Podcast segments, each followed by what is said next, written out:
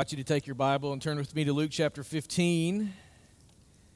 We've been in our Marriage Enrichment Weekend this weekend, and it's been a wonderful time. And we're excited to continue looking at this biblical concept of marriage. What does the Bible have to say about marriage and how we should go about our marriages? I heard about a lady who wanted to marry. She wanted to marry not just one man, but she wanted to marry four different men during her lifetime. She said each one would help her with the four things that she needed most. And so the first man that she wanted to marry was a banker. The second was a movie star. The third was a pastor. And the fourth was a funeral director. And so hearing that, people were just kind of puzzled. Why in the world would you want to, number one, marry four men and then the variety of type of men? What's this all about? And so she gave a simple answer. One's for the money, two's for the show, three's to get ready, and four's to go. This weekend we have been discussing this beautiful subject of marriage. And I just want to tell you right off the front end that we have not concluded that it's better to have more than one. More the merrier is not a biblical concept when it comes to marriage. But in our culture, that is something that oftentimes is, if not taught, accepted. Many people in our culture do believe that when a relationship begins to not work out or that relationship begins to move south, then it's just fine and dandy to move on to the next person, the next man, the next woman, the next one in line. That they believe the simple lie that someone or something better must be around the corner.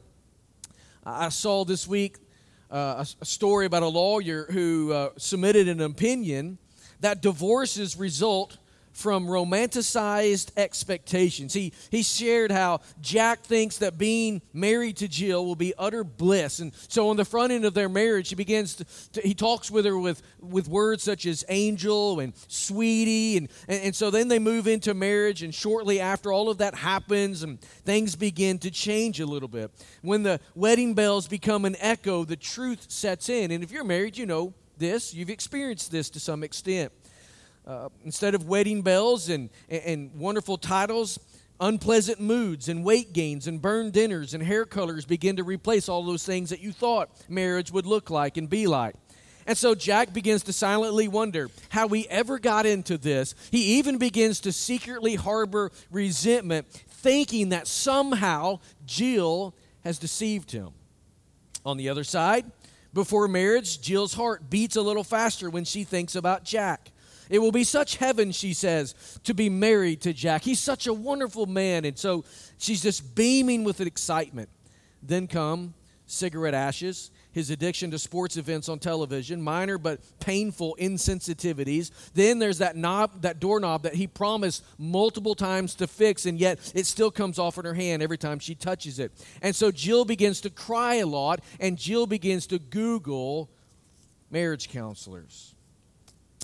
This lawyer goes on to insist that disillusionment always seems to follow when we expect someone else to make us happy. Such expectations are a parade that's always going to be rained on. You see, there's no such thing as a place called Camelot. There's no such thing as a person who you can refer to as Mr. or Mrs. Wright. This disillusionment, he says, is characterized by a cartoon of a huge woman standing over her diminutive, seated husband with her finger in his eye saying, "Make me happy." You ever been there in your marriage? You think that person, or you believe that person you said "I do too" is the person that will and should bring you happiness, that person that will make you complete, that person who's supposed to make your dreams come true and everything that you ever dreamed. There's nothing wrong with desiring to be happy in your marriage. Anybody want to be happy in your marriage this morning? You should all raise your hand, by the way. Class participation, you should all want to be married.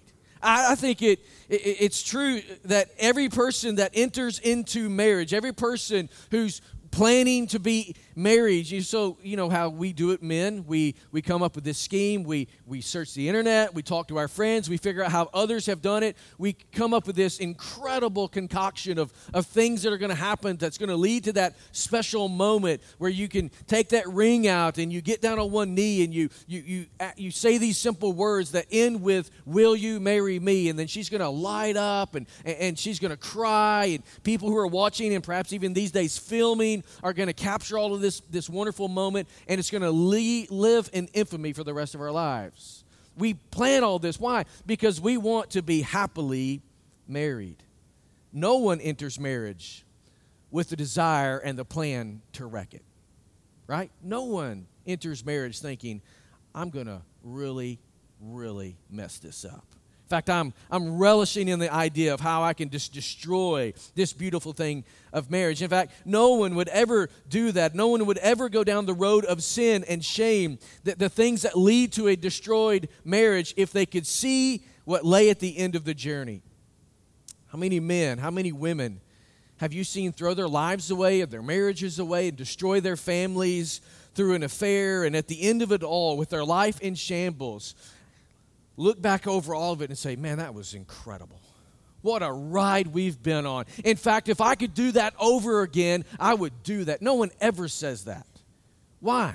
It's because we want to have happy marriages. We want to have happy homes. We want to have all that we desire and all that we should desire in this beautiful thing called marriage. You see, the truth is no one would ever go down the road of sin. No one would ever enter those doors of shame if they truly could understand and see the ramifications at the end of that journey. Jesus shares a parable very similar to this idea that I'm trying to paint before you this morning. And so in Luke chapter 15, we come to what we know of as the parable of the prodigal son. I want you to look with me in verse 11, and let's read some of these verses this morning. Jesus says, there was a man who had 2 sons, and the younger of them said to his father, "Father, give me the share of property that is coming to me." And he divided his property between them. Not many days later, the young son gathered all he had and took a journey into a far country, and there he squandered his property in reckless living. And when he had spent everything, a severe famine arose in that country, and he began to be in need. So he went and hired himself out to one of the citizens of that country, who sent him into his fields to feed pigs. And he was longing to be fed with the pods that the pigs ate, and no one gave him anything.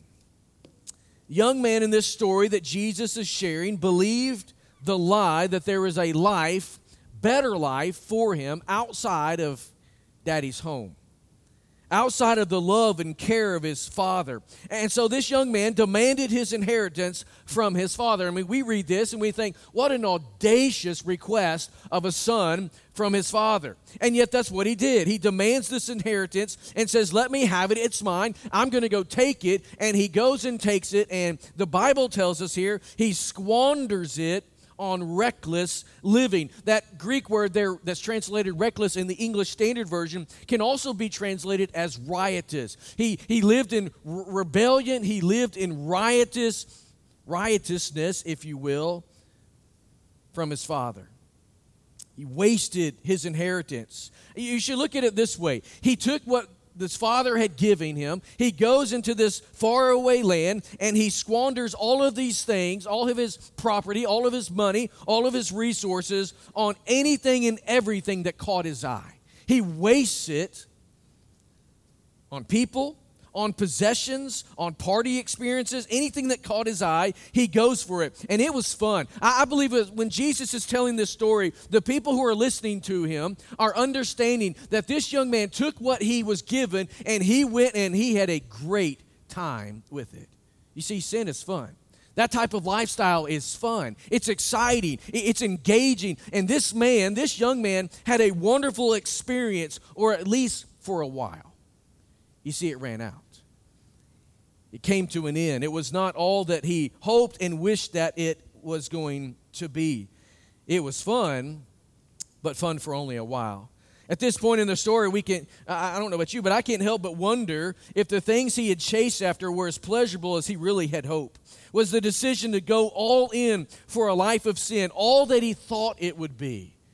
Or did he get to the end of it and think, this is all that I have to show for myself? This is all that I have for this money and these resources that I've squandered. This is all I have left? Did he really find a better life in this faraway land, away from and out from underneath his father?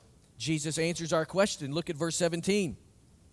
But when he came to himself, he said, how many of my father's hired servants have more than enough bread, but I perish here with hunger?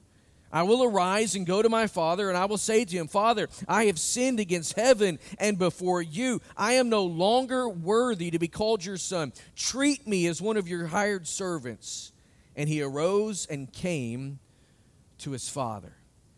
I like how Jesus says here that this young man came to himself. In other words, this young man woke up to the reality of his debauchery. He woke up from this sinful lifestyle and was able to see with fresh eyes the destruction that his actions have caused him. And I believe also he more than likely began to understand the difficulties and the hurt that he's caused his parents.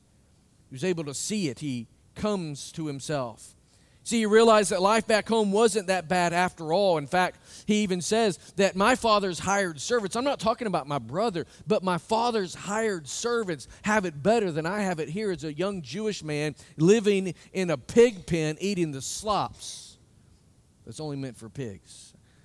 As you know, I grew up in Arkansas, and in Arkansas we got a lot of chickens, but we also have a lot of pigs. And I remember going to farms that commercial farms and just smelling a hog farm. If you've ever been around that is not necessarily a pleasant smell to have around, and yet this young man's living in that. He's eating from that. If you've ever fed pigs, you know that they don't necessarily get this beautiful diet of very nutritious thing. The hogs that my family raised and aunts and uncles and all that, they gave them whatever was left over. And so if there was table scraps, that went to the hogs. If there was leftover shucks from corn, that went to the hogs. They got the leftovers, the nasty slop. And yet this man is eating this.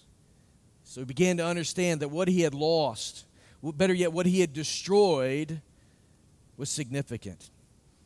The lies that he believed overpromised and they underdelivered. And that's what sin always does. Anytime we begin to buy into what sin is trying to sell us, we need to understand that it always overpromises and yet it never comes in and delivers what it says it will. And so he decides to go home, hoping that his father is just simply going to receive him as a hired servant. Let's continue in the story.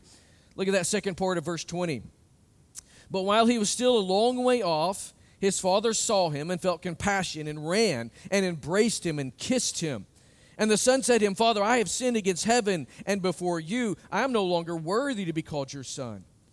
But the father said to his servants, Bring quickly the best robe and put it on him, and put a ring on his hand and shoes on his feet, and bring the fattened calf and kill it, and let us eat and celebrate. For this my son was dead and is alive again. He was lost and is found. And they began to celebrate. You read this, I don't know about you, but I can't help but have a smile on my face because of the beauty of this picture. As this father receives his son back and welcomes him, not just as a servant, but welcomes him as a son in his home. See, thankfully, this young man's father never stopped loving his son. I picture him sitting on the front porch every single night, just rocking there, looking out to the horizon as far as he could possibly see, hoping to see one day his son making a return. And as soon as he sees his son on that particular day, he doesn't just send a servant. He picks up his robe and he begins to run to his son. With compassion, he embraces and kisses him. And the young man beautifully confesses his wrongs, humbles himself before his father, and they celebrate the return of the son. The parable of the prodigal son as we know it is a beautiful and magnificent picture of redemption and grace. We could look at it this way. It is a riches to rags to riches story. And all of it begins with a lie. It begins with a lie. Do you know that believing a lie is the genesis or the beginning of every single sin in your life? It all starts with a lie. All of sin started with a lie. Genesis chapter 3, you know more than likely what's taking place in there in this chapter. God has created everything. He's created Adam and Eve. He's given them dominion and authority to rule and to reign. He's told them how they're to live, how they're to interact with himself, how they're to interact with creation, how they're to interact with one another. We see this wonderful, beautiful statement there at the end of chapter 2 that they are both naked and unashamed. There's incredible community between Adam and Eve, man and woman, and man and woman with God. And then everything changes in chapter 3. This serpent comes in. And it's Satan, cloaked as a serpent. He begins to have a conversation with Eve, and he begins to cast doubt into their minds, questioning both the Word of God and the character of God. And there in verse 1, he asks this question to Eve: did God actually say? We've talked about this even this weekend. What Eve as well as Adam should have done, they should have taken the question not to the serpent. They should have taken the question back to God and says, here's this serpent, this creature who's questioning what you've said, which means he's questioning your character. Give us an answer. Give us a verdict on the question so we know how to respond. They don't do that. They entertain the thought, they entertain the question, they begin to contemplate if the serpent is actually right. And so the serpent goes on, he says, you will not surely die. Because they've already answered the question. Rather than getting the verdict from the Lord, they answer the question. Yeah, God said that, and he said if we should not eat of this, and if we should not just eat, but we shouldn't touch it. So they add to what God said. And so he adds a little bit more. You're not going to die. You will not surely die. God knows that when you eat of it, your eyes will be open. You will be like God, knowing good and evil. So basically, the serpent was saying this: hey, Eve, I want you to look at something. I want you to catch a glimpse of something that's here in the garden. Perhaps you've not really taken a good look at it. This thing that God says is bad for you, it's not really bad at all. In fact, this thing that God says is bad is actually good for you. It's really good for you. And you and Adam, if you will take this thing and you will eat it and you will enjoy it and you'll make it part of your life, if you will eat from this tree, your life, your relationship, your marriage, your future, your descendants, they will all be benefited and blessed because of it. God doesn't know what he's talking about. And so sin begins with a lie there in the Garden of Eden, and sin in your life and sin in my life every single time comes because of a lie that has been whispered into our hearts, and we believe it in our minds. Serpent here deceives Adam as well as Eve, and he's deceiving us today. That Jesus calls him the father of lies, and he's seeking to deceive us into believing that obedience to God will result in our missing out on the best life has to offer. You see, the devil today tells us, and this system that he set up tells us, that if you do things God's way, you're going to miss out on a whole lot of fun. And sin is fun. He's going to tell us that sexual purity is outdated. That's something for yesteryear. Saving oneself for marriage is really nothing more than missing out on one of life's most pleasurable experiences. He loves to convince us that putting our family and our marriage on the back burner in order to pursue the pleasures and accolades of a career and the wealth that can come there, those are the things that we should pursue, not a simple life of contentment. He loves to deceive us into believing that worship and service with Christ in His church doesn't even compare to weekends at the beach and the lake house with friends. And so why waste your time in the church and doing that stuff when you could be out there having fun? He loves to cause us to believe all sorts of lies about our marriages. You see, Satan and sin are very deceptive. How do we recognize the lie? If sin begins with a lie, how do we recognize and then replace the lies that are coming against us in our marriages? How do we differentiate truth from the lie? Well, as a follower of Christ and a Bible-believing Christian, we know right off the bat that truth resides in one place. Truth is found in God and what God has spoken in what we call the Bible. The Word of God, the Bible, is the truth of God for our lives. There is nothing else. It's everything. It's not part of the truth. It is the whole truth of God. Everything we need to know about this life is found in the Bible. Truth is found in God's Word. For example, Genesis 2:18 says, the Lord God says to Adam, it's not good, or it says to himself, the Lord God, it is not good that the man should be alone. I will make a helper suitable for him. Sometimes I think we wonder in our lives, is it really beneficial that I'm married? Is there any qualifications there? Is there any blessings that come from that? What is this really all about? Well, according to the Bible, the wife is a suitable gift given by God to the husband. And so this morning, if you're wondering, I don't know if this person sitting next to me is really the best person for me, husband or wife, the Bible says he or she is. Yeah, that was kind of weak. You really believe that? Maybe this morning you're really struggling with that question, and you're like, I don't know if this person's the best person for me. Let's just be honest. If you've been married any amount of time at all, if you're past the honeymoon phase, you've had that question go through your mind. Right? Y'all are looking at me like, you really thought that about Kara? She thinks it about me, probably. It's just a fact of life, and we're not going to always be on this emotional, romantic, woo, everything is wonderful high in marriage. I wish it was like that, but that's not life. That's not reality. Life is about the ups and the downs, the hills and the valleys, and everything in between. And so we're not going to live on this romantic, just everything, every day is a Valentine type of day. That's not reality. And so when you're in the bottom of the valley, there are times in your life you're wondering, did I really make the right decision? Is this really the best person for me? And in that moment, we just trust the Lord in His sovereignty that He has led us to the right person, or if you chose the wrong person, He's making that person the right person as you both are pursuing Jesus Christ, right?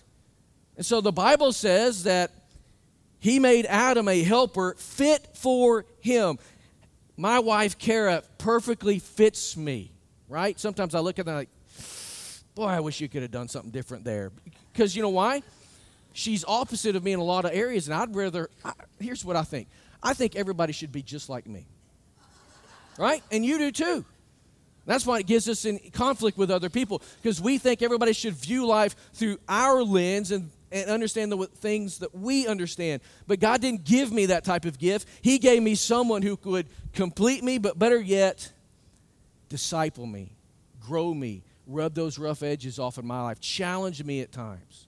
She's a perfect fit for my life. The Bible also says in Proverbs 18:22, he who finds a wife finds a good thing and obtains favor from the Lord. So according to the Bible, to be married is a good thing and has the blessing of God upon it regardless of circumstances. You're not going to hear that in our culture today. Marriage is maligned. Marriage is marginalized. Marriage is something that's on the back burner. It's yesteryear's type of stuff. But the Bible tells us that when you find a wife, you find a good thing, and the blessing of God is upon that. And it has nothing to do with your circumstances. So the enemy whispers lies into our ears, always whispering lies. He uses a really simple way or method to do this. I told our folks in our breakout session yesterday that I was leading, and I told them that Satan's not most likely on your shoulder whispering into your ear, and that's because he's not God. See, God is omnipresent. He's everywhere at once. He knows all things. He's all-powerful. He's all these omnis. The devil is not that way. He is one creature, can only be at one place at one particular time in history. But he's got a whole lot of demons that do his minions or do his biddings for him.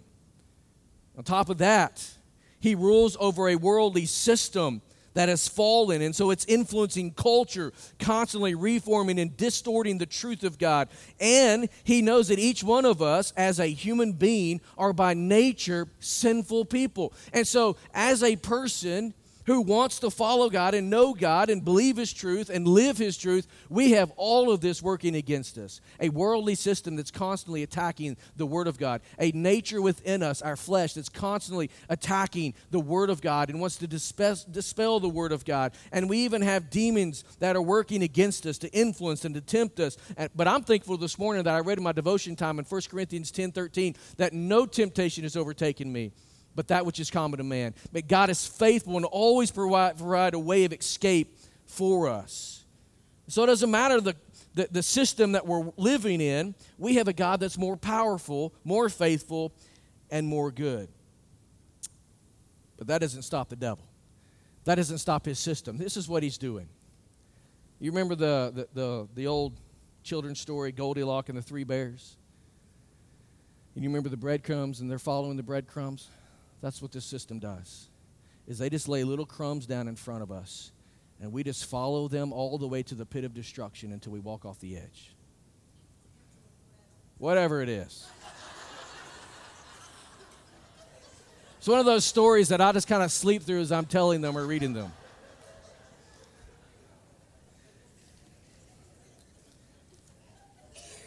Bunches.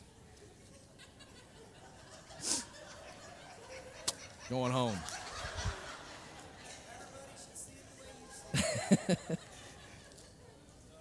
I tell you what, no respect. Lord, don't take him out today. It's okay. We're trying to see through your eyes. That's right. Well, you didn't do a very good job of it. You just got to know where my mind's going. That's not even in my notes, really. So, yeah, sure you do. But really, this system and all of that's working against us. It's playing against our natural tendency to sin. It's playing against our natural tendency to want to do things our way. And so if we're going to get off the road that's leading to destruction, that obviously Hansel and Gretel or whatever the names are on, we got to recognize the lies that come against us and replace them with truth. Ephesians chapter 5, another verse that we've looked at this weekend, verse 1.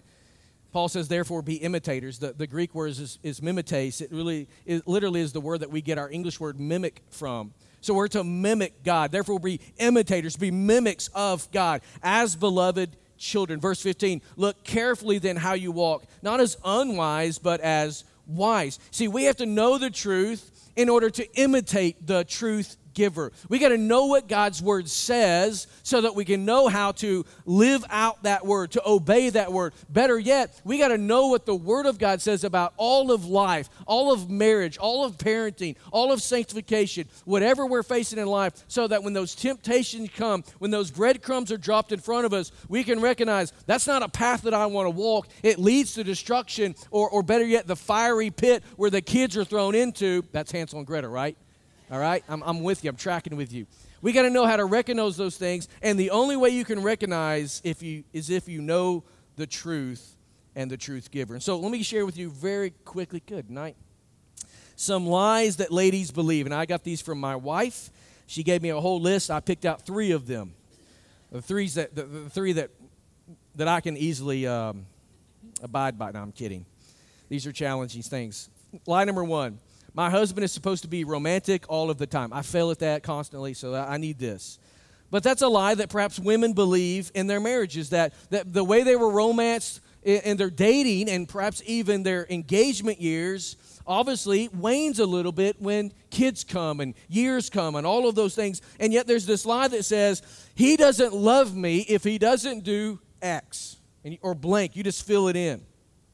Now, romance is excitement. It's the excitement or attraction that a specific person or situation elicits to one another. Love and romance, however, are not identical.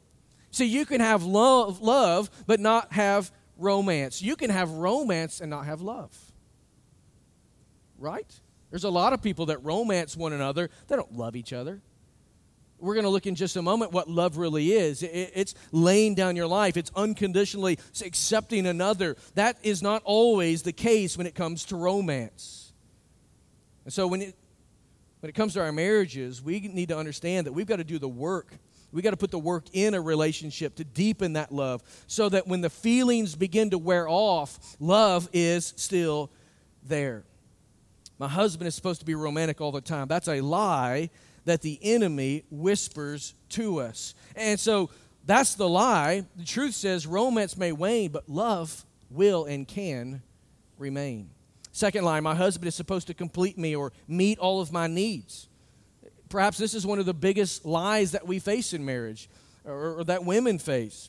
Only Jesus can meet your needs. Your husband, ladies, will never meet all of your needs. You might have thought he could when you were dating. You might have thought he could and would when you were engaged. But now that you've been married for a few years, though you still wish that he would do that, I would bet that you know he can't meet your needs. And yet that lie is still whispered to you and you still believe it. The only one who can meet your needs is the God who created you and created you for himself. Your husband didn't create you. Your husband didn't redeem you if you're a follower of Jesus. Your husband's not sustaining your life. Your husband's not giving value to you. You get all of that from the God who created you for himself. And one of the blessings and gifts that the God who created you gives to you is your husband. But he is not the end-all, be-all. Only God can meet your needs. But the lie says, he must complete me. Truth says, you were made for God and by God, and only God can complete you. The third lie is that submission isn't relevant. Now, we're in Ephesians 5 here, and so this comes up. It tells wives to submit to your husband as unto the Lord. And so in our culture today, submission is it's a four-letter word. It's a letter that you just like, no, that ain't for me. That's from seasons gone by. That's not today's type of Christianity, but yet that's what the Bible tells us. Submission is valuable. Submission is part of the marriage. See, the Bible tells us in Genesis that there was not a helper suitable for Adam and all of the animals. I've told you, if you've been in our church long enough, you know that when God created Adam and he gave him this assignment to name all of the animals, and they came 2 by 2, and he's like, oh, this is an elephant, that's a jackrabbit, that's a pair of largemouth bass. They just kind of swim by, in the creek. And he says, naming all these things. And I believe God did that for Adam so that at the end of it all, he began to realize everything's got its mate. Everything has its match. Everything has its helper. I don't have anybody. Though I'm made in the image of God, and though I'm perfect, and though I have this beautiful, wonderful relationship with God, there is still something that's not good in this creation. It leads him to long for someone else, and it's Eve that he's longing for, even though he doesn't know it. God puts him to sleep, performs his surgery, and out comes Eve from this rib. And she's a perfect helpmate as she comes alongside him to lift him up as a submissive helper. That doesn't mean that Adam lords over her. That's not what that means at all. And so when we think about our marriages, we need to understand that today our culture shouldn't be the main voice piece in our ears. The voice we should be listening to is the truth of the Word of God. And today the lie says, he doesn't deserve my submission. And perhaps your husband does not because of the way he treats you. But it's not how your husband lives and how he acts that dictates how you should respond. It's the Word of God and God's authority in your life that should be the voice piece. And so truth says your submission is first to God, and then it's to your husband. And all the tweeters just wrecked me because of that. Let me give you 3 lies about men that they believe in marriage. Number 1, love is circumstantial. Men, sometimes we love our wives well, only as long as they look the way we want them to look, say the things we want them to say, and act in a manner that we prefer. Circumstantial. It's based on our feelings at the moment. It's based on how and what they may do. But Ephesians 5:25, the Bible says, husbands, love your wives. Okay, what does that mean? As Christ loved the church and gave himself up for her. See, Jesus loves the church unconditionally. He receives and accepts each person, not based on his or her merit or what can be offered. Jesus loves the church solely in what he offers in grace. And husbands, we're to do that. We don't love our wives because of what they give to us. We love our wives because first Jesus is given to us, and now we're giving to them. It's grace and forgiveness and acceptance, and it's unconditional love. The lie says love is circumstantial. Truth says love is unconditional. And Jesus' love and acceptance never changes. Number 2, discipleship is not my responsibility. Men, we love to be passive. We love to just kind of let things go by. We're so busy at work. We're so busy doing other things that we think our authority and responsibility in the home can be passed on to someone else. But it's ours to hold. It's ours to live out. I believe many, if not most men, believe their sole responsibility in the home is simply to put food on the table and a roof over everyone's head. Rearing children and connecting with their wives is a stretch, but it can be done for them, but it's not a primary concern. You see, men reject any responsibility to nurture, disciple their wives and their children. But what we find in Ephesians chapter 5, verses 26 and 27, is that Jesus, he said, the Bible says about Jesus, that he might sanctify her, speaking of the church, which is an example of how we as men should lead and love our wives, having cleansed her by the washing of water with the word, so that he might present the church to himself in splendor, without spot or wrinkle, in any such thing, that she might be holy and without blemish.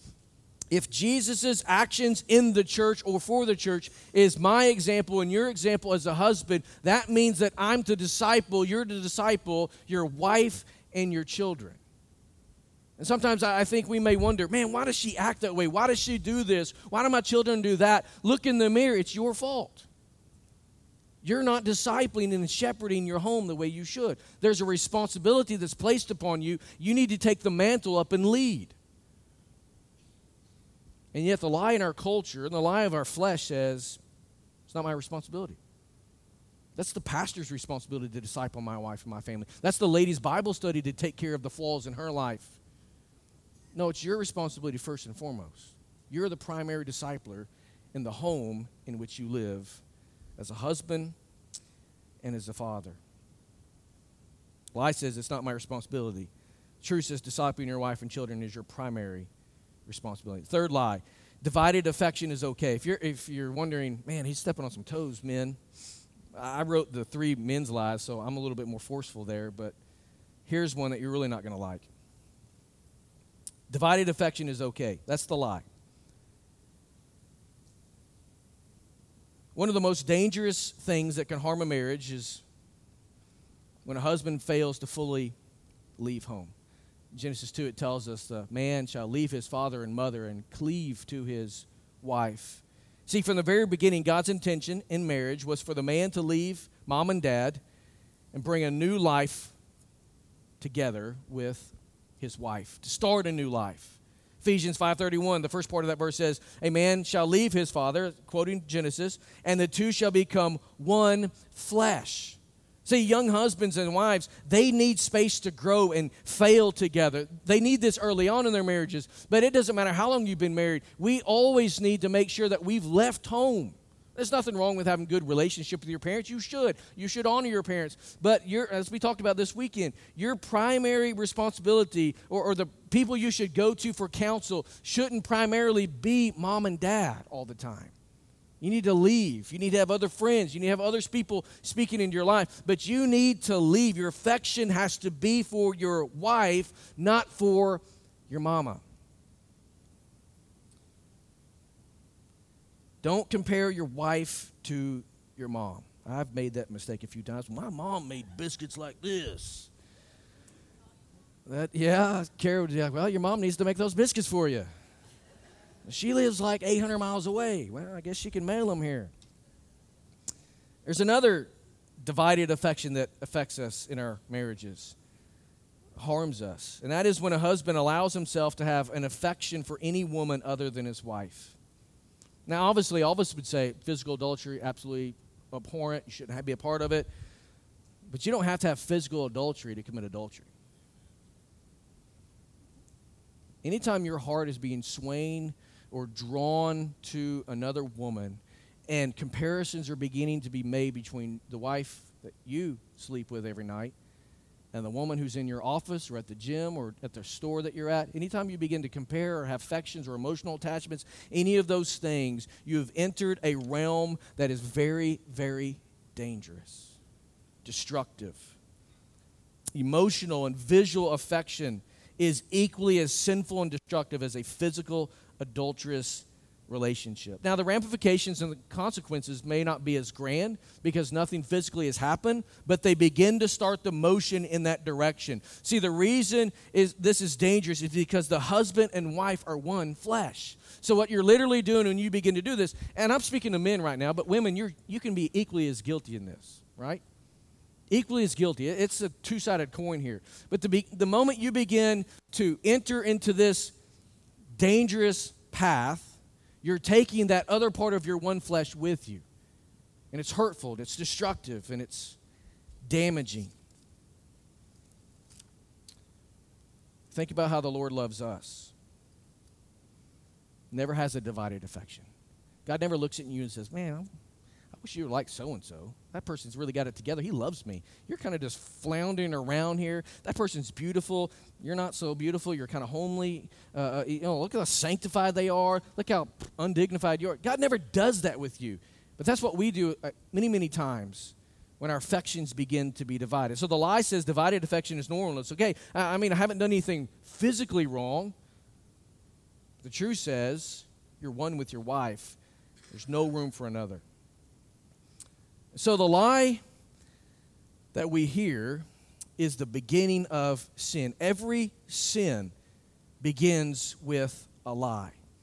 So what are the lies that you're believing today, personally? What are the lies you're believing in your marriage today? If you were able to see how all of these things that you're entertaining, perhaps even involved in, if you were able to go down the road to the end of the journey and see the ramifications, the consequences, the destruction, all of the things that are going to happen because of this, would you continue down the road? Sometimes we would. Because the attraction, the excitement, we might actually think that's okay. Or we might have the arrogance and the audacity to think, I can sway this thing. I can make it better. My kids will be okay. It's not really going to hurt them. No, it will absolutely leave lasting scars in their life. I was fishing yesterday afternoon with Keith, and we were just talking about stuff, and I told him, and I think I've told y'all before, but I can remember as a fourth-grade kid sitting in my mom's car with my sister and watching my dad come out of another woman's house. I can remember that. Vivid. There are a lot of things in my life I can't remember. I remember that day. Let me give you three things before we close here. How do we replace the lies? That's the title of the message this morning. What do we do with the lies that we've been told? How do we replace them in our life? Number one, know the truth. You got to know the Bible. See, the only way you can replace a lie, really the only way you can recognize a lie is to know what the truth says. So do you know the Word of God? Do you know what the Bible says about who you're supposed to be as a husband, who you're supposed to be as a wife? Do you know what the Bible says about what your marriage should look like, how it should operate, what you should be doing in it as a wife, as a husband, how all that works together? Do you know the truth? The only way you can know the lie, replace the lie, is to begin with knowing the truth. Secondly is believe the truth. Do you believe this? The lie says, this is crazy. The serpent says, did God really say? You're not really going to die. In fact, what God is holding back from you is that if you really eat from this tree, your life's going to be better. Your future's going to be better. Your kids are going to be better. Life is going to be wonderful and grand. It's going to be everything you ever dreamed it could be. God's holding back on you. So do you believe the truth that you know? And then the third thing is live the truth. You don't really believe the truth until you put it into practice in your life. It has to move from theory to practicality. It has to move from theory to application. Otherwise, you don't believe what you say you believe.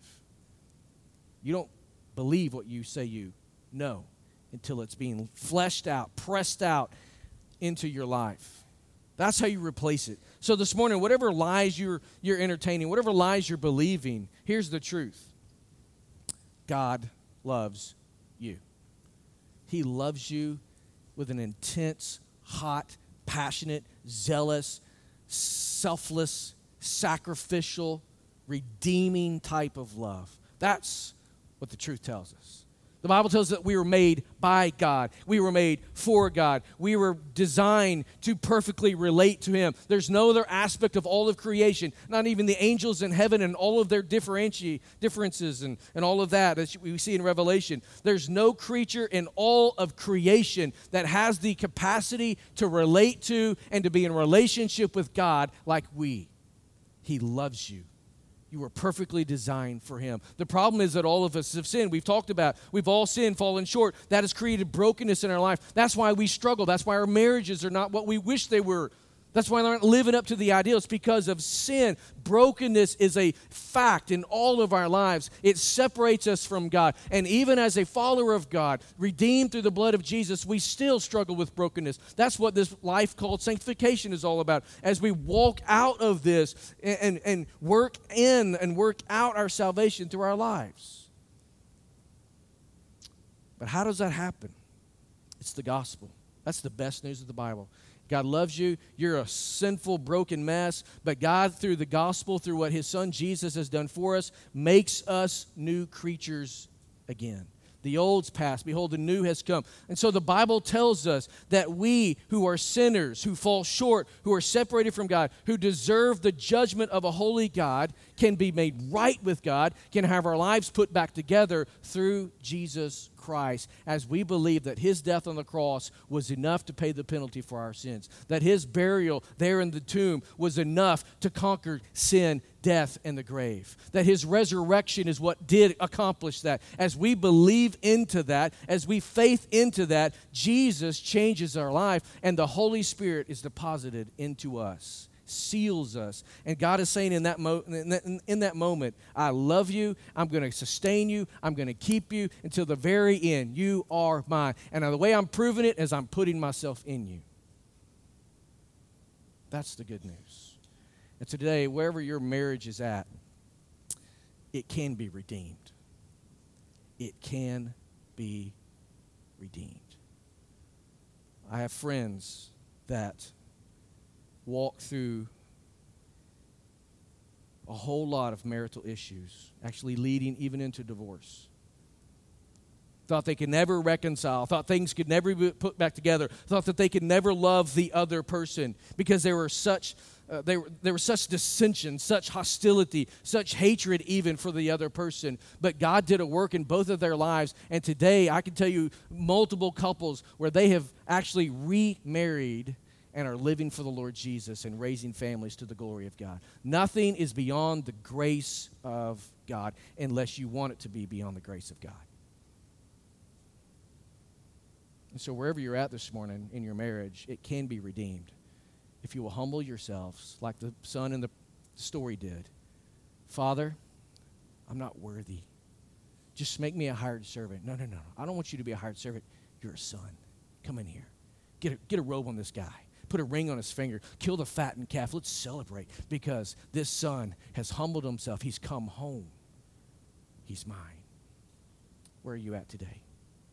Let's pray. Father, we love you, but the only reason we can say we love you is because you love us.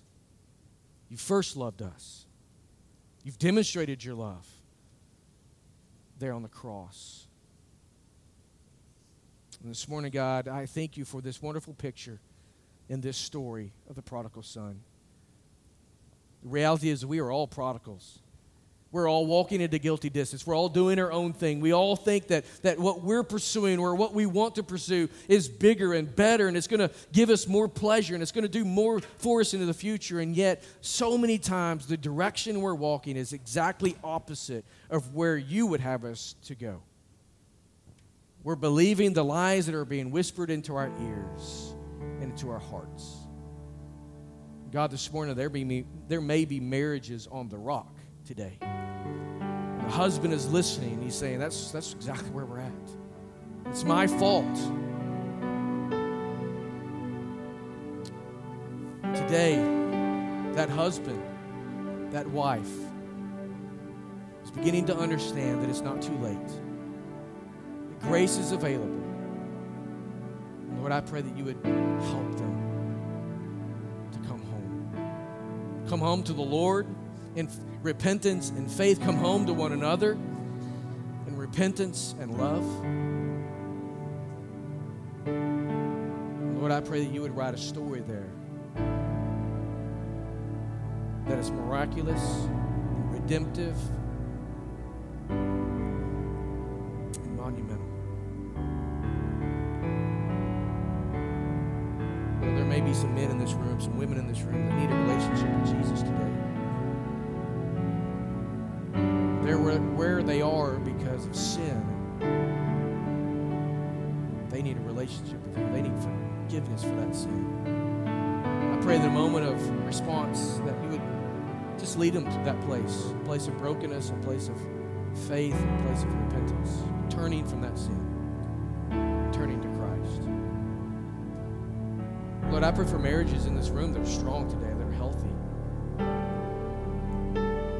that are living in some really, really good days. God, we don't want to be pessimistic and say, well, the storm's coming, but in reality, the storm is coming. So, God, I pray that you would strengthen them. I pray that you would help them to see that what they're doing is the right thing to do and continue to lean into one another, continue to lean into you. God, I pray that you would also help them to see that they can be an encouragement and blessing to others, to allow what God has gifted them with and blessed them with to help others to come along.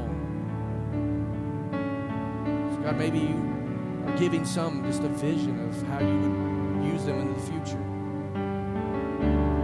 Reach back and take the hand of a younger couple and say, we'd like to come alongside. We hope if we can. God, this weekend has been enriching. It's going to continue to be so. So bless us.